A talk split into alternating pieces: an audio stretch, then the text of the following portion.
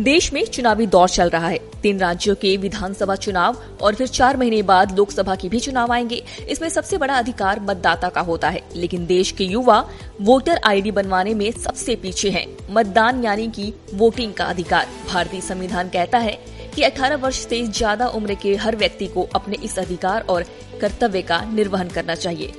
अगर आपके पास अभी भी वोटर आईडी नहीं है तो उसके लिए जल्द ही आवेदन करें।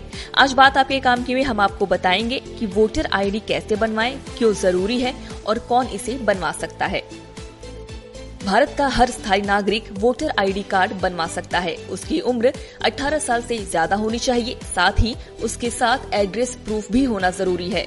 वोटर आईडी के ज़रिए आप कई सुविधाओं का फ़ायदा उठा सकते हैं। साथ ही दूसरे कई डॉक्यूमेंट्स भी बनवा सकते हैं। यही नहीं, वोटर आईडी आपकी नागरिकता को भी साबित करता है। तो इसके लिए जब भी आप वोटर आईडी बनवाने जाएँ तो ज़रूरी डॉक्यूमेंट्स साथ ले जाएँ।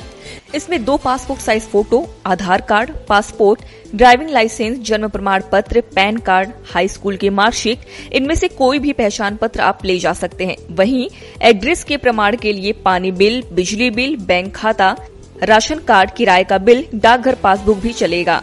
इसके अलावा वोटर लिस्ट में युवाओं की भागीदारी बढ़ाने के लिए चुनाव आयोग भी काफ़ी कोशिशें कर रहा है।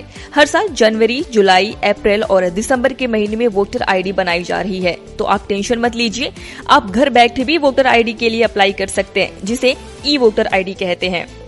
सबसे पहले राष्ट्रीय मतदाता सेवा पोर्टल की वेबसाइट www.nvsp.in पर जाएँ। यहाँ पर नया अकाउंट बनाएँ, फिर फ़ोन पर जो ओटीपी आए उसे फिल करें। इसके बाद अपना पासवर्ड क्रिएट कर नया अकाउंट बनाएँ। फिर दोबारा से पेज खोलने के बाद लॉगिन करें और ज़रूरी डॉक्यूमेंट्स को अपलोड कर दें। फॉर्म अपलोड करने के बाद सबमिट के ऑप्शन को क्लिक कर दें। इसके बाद आपके ईमेल या मोबाइल पर मैसेज के ज़रिए सूचना मिल जाएगी। इसके कुछ 10 दिनों के बाद आपके घर वोटर आईडी आ जाएगा। इसके अलावा आप वेबसाइट पर जाकर भी आईडी कार्ड को डाउनलोड कर सकते हैं। बता दें कि वोटर आईडी बनने के बाद आप उस राज्य के परमानेंट रेजिडेंट के रूप में पहचाने जाएँगे। साथ ही, अगर आपका वोटर आईडी कार्ड खो गया है तो उम्मीदवार मतदाता सेवा पोर्टल पर जाकर अकाउंट लॉगिन कर कार्ड को दोबारा से डाउनलोड कर सकते हैं। अब ये भी सवाल उठता है कि क्या एक ही जगह वोटिंग करनी होगी?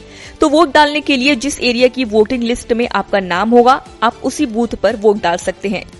चुनाव आयोग के मुताबिक कार्ड में एक खास निर्वाचन क्षेत्र दर्ज होना ज़रूरी है।